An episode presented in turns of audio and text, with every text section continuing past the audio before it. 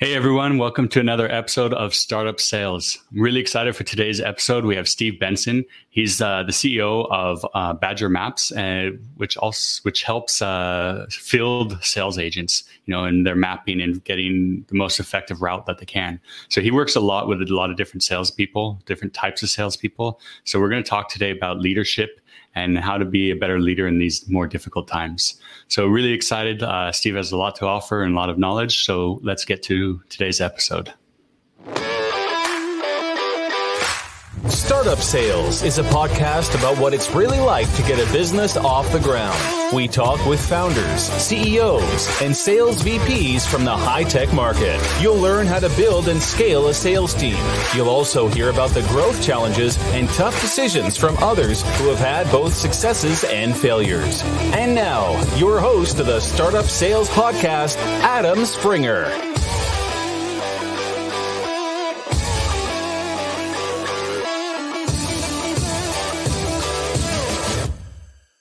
Steve, thanks for joining us. Hey, Adam, thanks for having me. Really uh, looking forward to this. So uh, let's just kind of jump into it and, and understand a little bit about who you are, what your background is. Sure. So uh, I guess I, have been in, in sales and specifically field sales throughout my entire career uh, in technology. So I was uh, I was at IBM when I started out, and I was at uh, a software company called Autonomy that got bought by HP and then I went to Google for uh, about four years, and then I started Badger, Badger Maps about uh, what was that? I guess about eight years ago now, eight and a half years. So, um, so I guess I'm a I, I, founded it to help field salespeople with their routes and their maps, and uh, and I've been uh, I guess you know for, from the the perspective of this topic, I've been in sales and specifically software sales and uh, my whole career. What what do you think is the main difference between you know, working at Google, working at HP, and and being an early stage startup? Um, well, you know, IBM. Uh, IBM was a really, really big company when I was there, so that was that was actually more different than working at Google or uh, Autonomy, which is like a, a, a, you know it was a public company but a smaller one. Um, and then Google, when I joined, and I was actually in their software division. So e- even though Google's a huge company now, when I was there, you know, I guess I joined in like 2008, and uh, and so it was a, a, relatively small company then too, particularly the the enterprise software team. So it was more like being a part of a 250 company. 250 person company that had limitless resources or effectively limitless compared. So it's very different than uh, than what it, what I experienced um, at uh, at Badger Maps, starting the company. I mean, I was employee number zero, I guess I'd say, and uh, there's definitely you know get selling something that doesn't exist yet. Um, and and getting those early customers engaged and purchasing is, is a real challenge. It's a lot. Let's just say it's a lot easier to uh, to sell stuff when you're at Google or IBM and have the those brands behind you. Yeah, definitely. How big of is your company now? We have uh, 70 employees, um, 50 wow. kind of, you know, full time healthcare and everything. And then, uh, you know, about, well, I guess a lot of your, a lot of your listeners are overseas. So in America, we have to buy their hair, their healthcare. Crazy, right? Yeah. but, but uh, so 50 like healthcare and everything. But, uh, but then 20 more like part time and uh, interns and uh, freelancers, that sort of thing, maybe 20, 30 of those. That's interesting. So you have a, a big, uh, big portion of your team is uh, kind of outsourced, I guess you could call it, freelancer, not not full time employee. Yeah, and that's pretty common in America. Yeah. All right, and uh, and so let's talk about like how how are you managing your team before and versus now? Like, what's the difference now with Corona and a bit of a crisis going on in the world? If if nobody's noticed. Yeah, I think we've all noticed at this point, right? I think uh, you know the, the the the team is now working remotely. We were all in offices, so we were kind of, but we were we were well set up to work remotely because we already had four offices, so people were accustomed to working with people that weren't in the same place with them, and kind of these cross functional teams and cross geography teams. So it was less of a less of a leap for us than for a lot of people who um, you know, maybe we're all in one office and now they're learning to collaborate across uh, time zones and across being in different places for the first time. So we, we haven't noticed a, a very uh, we haven't noticed a huge um, decline in productivity. It's been uh, you know things have been just fine for us really in that respect. But we have lost customers. Um, about twenty five percent of our customers have quit because um, you know we feel we service field salespeople. That's who we help. Um, that's who the software is for. And obviously, a lot of field sales. Field sales or outside sales means you meet with people face to face and uh, your, your, customers and your prospects. So a lot of those people are currently not able to w- meet with their customers or prospects. If you sell beer to bars, for example, obviously you're not an essential employee, and so bars are all closed still in America. I know it's it's not the not the case everywhere necessarily, but we're, we're it's still closed here. So you, you can't sell beer to bars because bars aren't open. But other other of our customers, if they sell, say, medical devices, they're still able to go into the office or they're, they're still able to meet with their customers face to face, and you know they're they're just selling at a selling at a, a, distance of ten feet, I guess, which is different than over the phone. So, so if people are, you know, the twenty five percent that are leaving, some of them are non-essential, like you said, like selling beer to bars. But what about the ones that are still essential and you still need to sell? Do you do you see a bigger transition into going digital and, and using Zoom? Um, yeah, I think there's definitely a transition into that. Uh, you know, I think people are are making do, and they're it's it's really challenging if you're if you're used to uh, if you're used to selling with field sales. It's it's it's a there is a uh, a big difference to to having no face to face visits, right? Like being face to face. There, there are certain products that you just kind of have to sell face to face. It doesn't make sense to sell them over the phone or over Zoom. It doesn't make sense to sell them retail. You wouldn't sell them over the web. You kind of have to demo them in person, or the relationship's important, or it just takes too long to get done. Um, it's too complex a sale. There's a lot of challenges to actually getting things done. Um, in a distanced way for for a bunch of industries, and so it, it's just a tough time for those industries. I think, I think in general they've made the switch to selling over Zoom um, or over the phone, but it's definitely been a big challenge because we're you know we're seeing a lot of sales cycles expand. So something that would take three months to sell now takes eight months to sell we hope you know and so i think that's that's kind of a, across the board with our customers that's who have done that that's that's kind of the feedback i'm getting and uh, you know i think they're just you know trying to gut it out and get through things and, and uh, make revenue where they can until until things pick back up here and, and we're able to um, safely get back together in the future okay it's interesting that you said like deal cycles are taking longer. You're you're finding. Well, uh, I guess not at our company, but because um, we, we actually don't sell with a field sales team. We sell you know a, a, fairly inexpensive piece of software. So that's like everybody else. We sell that with an inside sales team predominantly. Okay. But um, for a lot of products, the only way to sell, like if you're selling you know a, a medical device to doctors you're going to be doing that face to face and that's and that for the most part is still happening face to face but yeah. um you know less essential industries are just kind of shut down right now. Okay so i want to touch base real quick on the uh the 25% uh, churn that you've had. And i wanted to know it was there a potentially more that you guys were able to stop by working with your clients? Was there how did that process go? Yeah, we we definitely uh, we were working with customers and trying to you know get them through the tough times. Um, you know, in general, you know, like offering them two months free or something, you know, to get them through a hard time. Um, or letting you know we we let them all pause it instead of actually canceling if they wanted to. Um, say you know free of charge. If you just want to stop using the stuff, you can just press the pause button on it. Um, but you know, in in general, people were either shut down or they were fine. They were, they were able to go out and meet with customers pretty and, and considered essential pretty quickly. And so most companies kind of went one way or the other relatively early on. Okay. And so how are you dealing with the, the, the messaging aspect during this time uh, with your prospects? Well, I think um, you know certain elements of messaging need to need to change um, in, in, these times. I think they're you know in a down economy, you want to change your messaging, and this is messaging right at the top of the web page to messaging that your sales reps are are using out, you know, with customers over the phone or in the field or whatever. You you need to change your messaging from something like we'll help you do better," which is really what you see in a lot of a lot of companies messaging and and this was fine messaging in good economic times but in a bad economic time i think y- you might do a little better and and you if you changed your messaging to we will help you do more with less so and then once you say that then you go on to explain how how much more you'll help them do and and that could be in terms of dollars could be in terms of um, you know, so we'll, we'll help you spend less money. We'll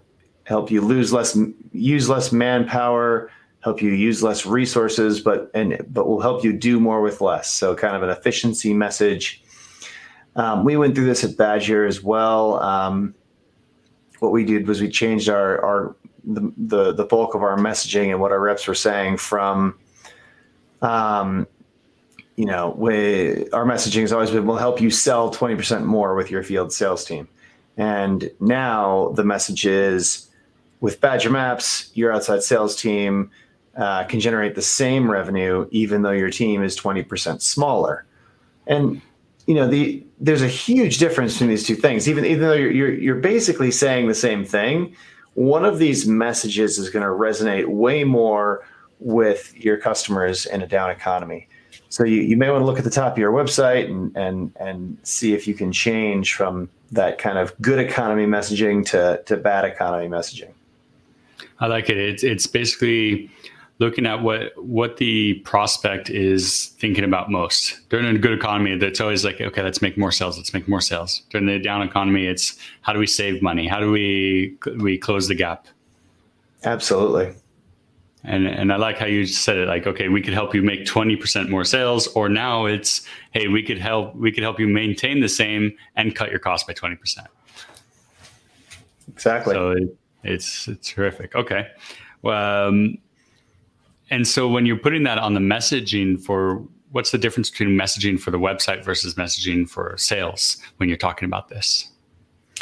Well, from from that perspective, I think uh, you, you know the on the on front and center on the website, you know, and, front and center on how the messaging is when your reps are, you know, giving a presentation, et cetera. It's it's going to be very similar.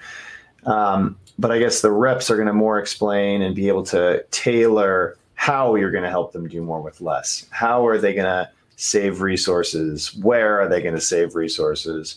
How are they going to help you spend less? How how is each person that you have doing the thing that you have them doing going to do more?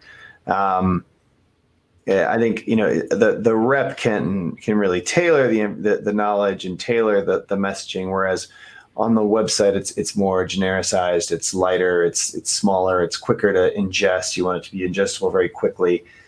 Um, I think in both cases as well, you want to make ROI analysis and uh, and other financial analysis very readily available. You want your reps bringing it up.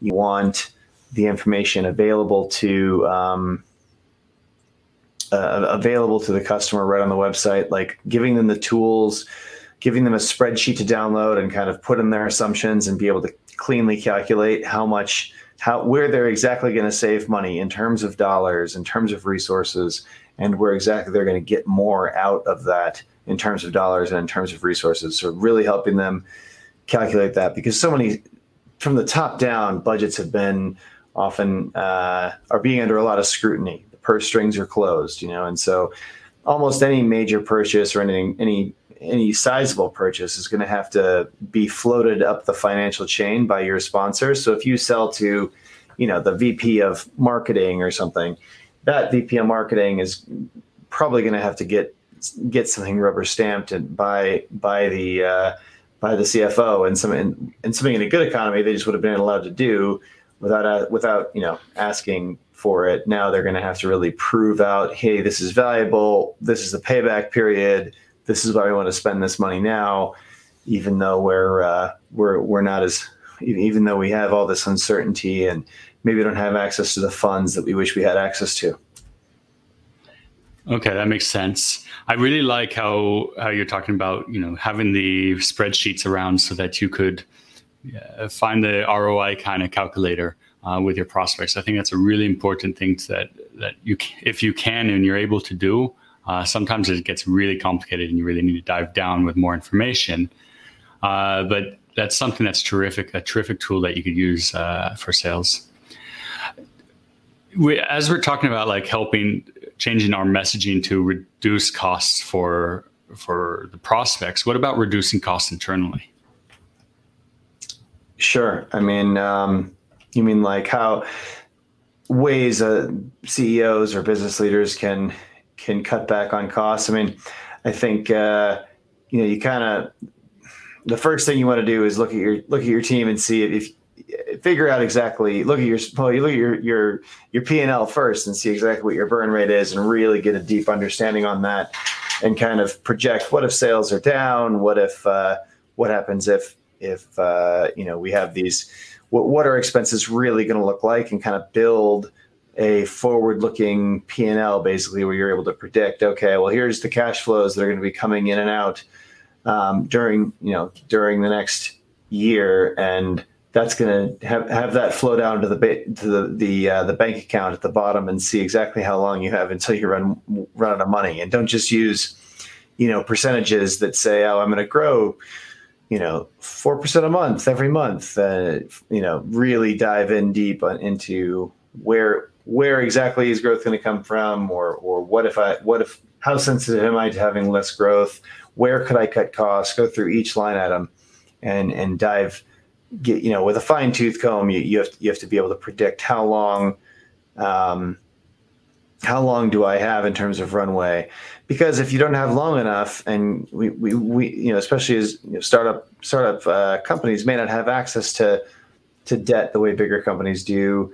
Um, it's it may be a tough time to get equity investments, and so we really have to um, kind of envision the path to break even. And if we're not at break even and there isn't doesn't seem to be a path to getting there, we have to evaluate carefully what expenses we can remove from the from the P and L to to uh, to make sure that we're able to keep things floating for long enough. Because you you need the you know what are the figure out what are the essential expenses and make sure you can keep those going for as long as possible and and cut the things that are not expensive, uh, you know, essential. Can you give us some examples of non-essential? Um, well, like your office space, maybe that would be non-essential, but it, it you know, it could be. Um, you know, for, for the sales team specifically, like how, how can we cut costs on the sales team? Well, I mean, the sales team, I mean, there's probably not a lot of travel expenses going on already at this point it's the, the the big thing, and this is really across the board. Major the major expenses that startups tend to have is is headcount. So, you know, you you want to look very carefully at your headcount and see are there any weak links in the team? Are there are there people that were we were probably gonna were lower performers who were probably gonna cut eventually anyway? It's better to let them go earlier rather than later. Um, you know, on the sales team, maybe it's a newer reps that haven't scaled up all the way, or maybe aren't scaling the way you'd like them to. Um, and you know, remember that another thing to think about is it's a different world right now than it was eight months ago, right? It was, it's been very challenging to hire talented um, sales reps, for example, and but really talented people in a lot of roles has been extremely difficult over the last five years, um, depending on where you are in the world. And it's uh, so it's definitely been kind of a candidates market, but it's it's now more of a, a buyer's market, I would say. Meaning, you know, with the economy where it's at, uh, and and you know, with very high unemployment, you can. There's lots of great people out there. If you're a sales leader, for example, lots of great sales reps who are furloughed, who are unemployed, and who would love to love the opportunity to work for your company. So it's a great time to level up your team. It's a great time if you do have resources to add to your team and bring in some really fantastic people. Uh, but that's if you have to cut costs and your your runway is not long enough, then um, unnecessary headcount is probably a one of the first places you should look after getting rid of the obvious you know, the obvious expenses that uh, that you don't need. So for the, for the leadership side, then, you know, cut it. Obviously, you always want to kind of cut weak links uh, after you've given them the opportunity and you really worked with them.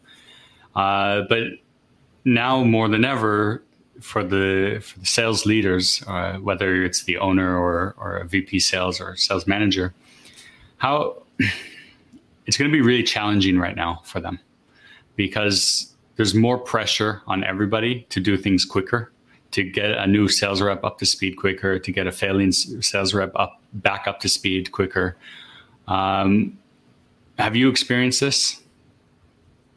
Yeah, I think uh, there's a, a, tremendous amount of pressure right now. People, you know, people are demanding um, results, and they're demanding them quickly, quicker. You know, there's just less, there's less fat on the bone right now, right? I think a lot of people's revenues dropped.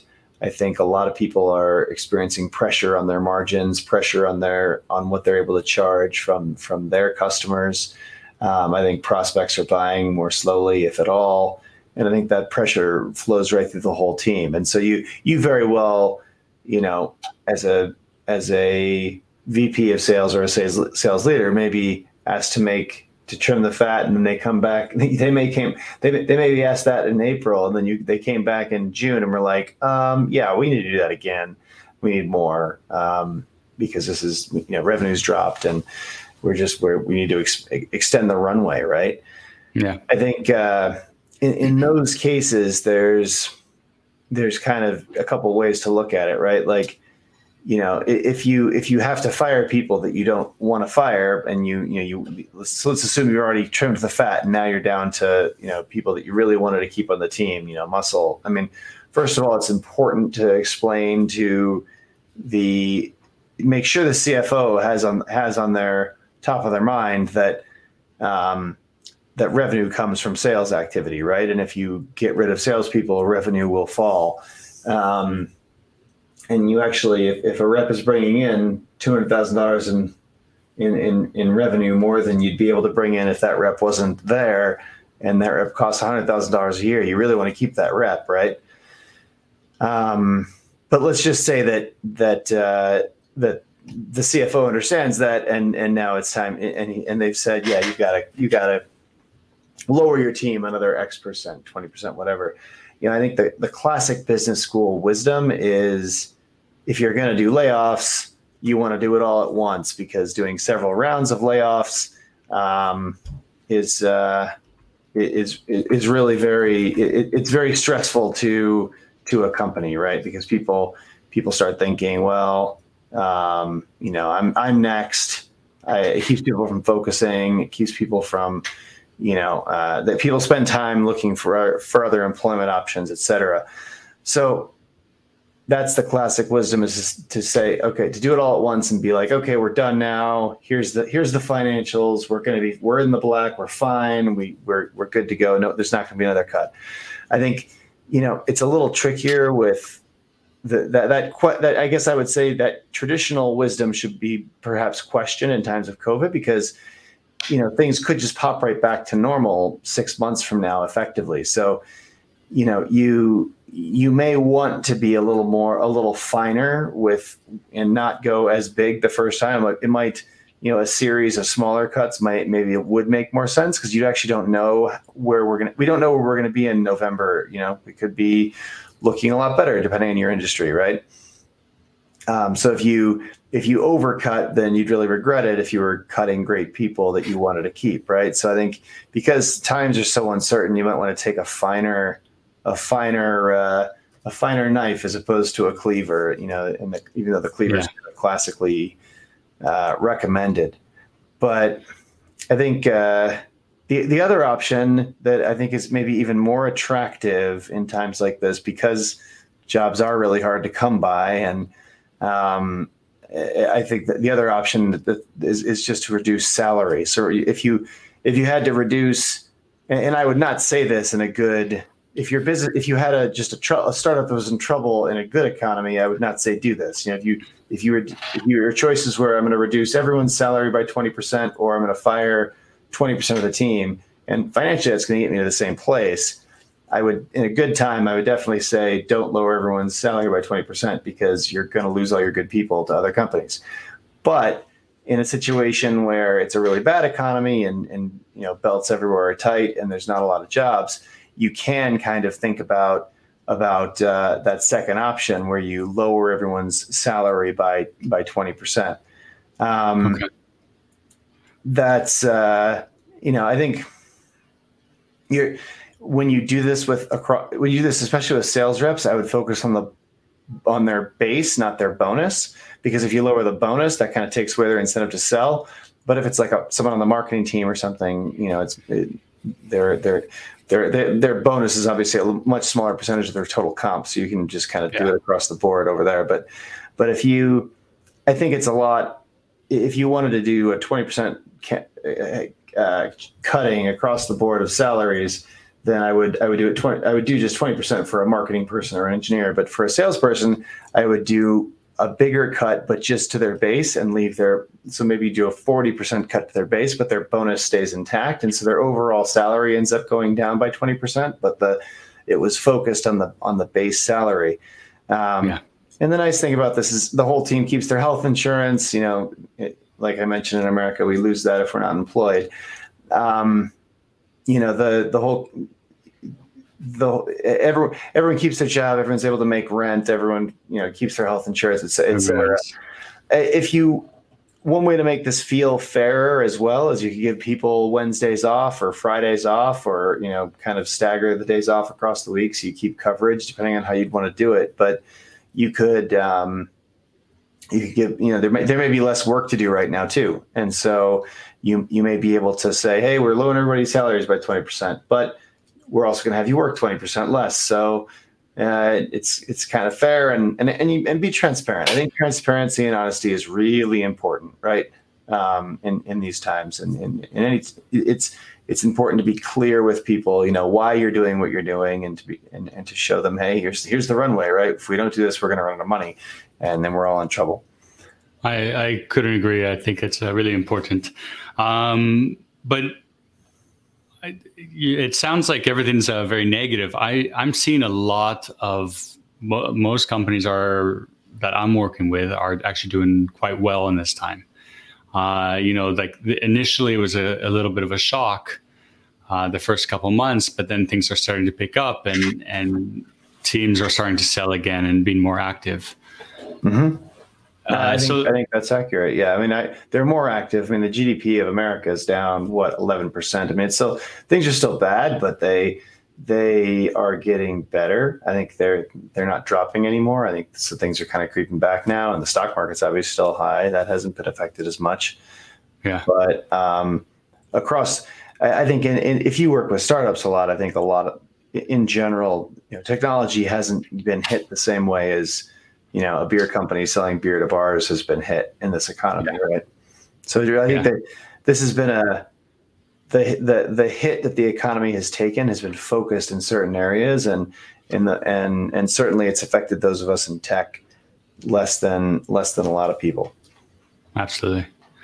All right, cool, Steve. I really appreciate you coming on and and sharing with us. How can people reach out to you or learn more about Badger Maps? Well, I mean, uh, it, the best place to learn about Badger Maps and, and, what we do for field salespeople is our website, badgermapping.com. Um, you know, best way to learn about, to hear from me, um, I guess uh, the best place is to reach out to me is probably LinkedIn. Um, just look up Steve Benson, Badger Maps. Um, there's a lot of Steve Bensons out there, unfortunately. uh, I, am not the first one that comes up because that's like a mass murderer, but I'm, I'm, I'm, a different guy. but uh, that's my other personality. yeah, yeah, only only on Tuesdays. Um, but uh, but yeah, the the uh, the website, LinkedIn. Um, you know, my podcast is a great way to to hear about the things I talk about. I, I have a podcast called Outside Sales Talk, specifically for outside salespeople, and I, I bring sales thought leaders on there um, to uh, to kind of give people their two cents through the perspective of of uh, we're we're making this for, for outside salespeople. So that's it's that's a fun a fun thing to listen to as well. Excellent, Steve. Thanks so much for uh, for being here with us today. Yeah, absolutely. Thanks for having me. Thanks for listening to Startup Sales with Adam Springer. Subscribe to the podcast so you never miss an episode. Contact Adam about speaking engagements or consulting services at adam at startupsales.io.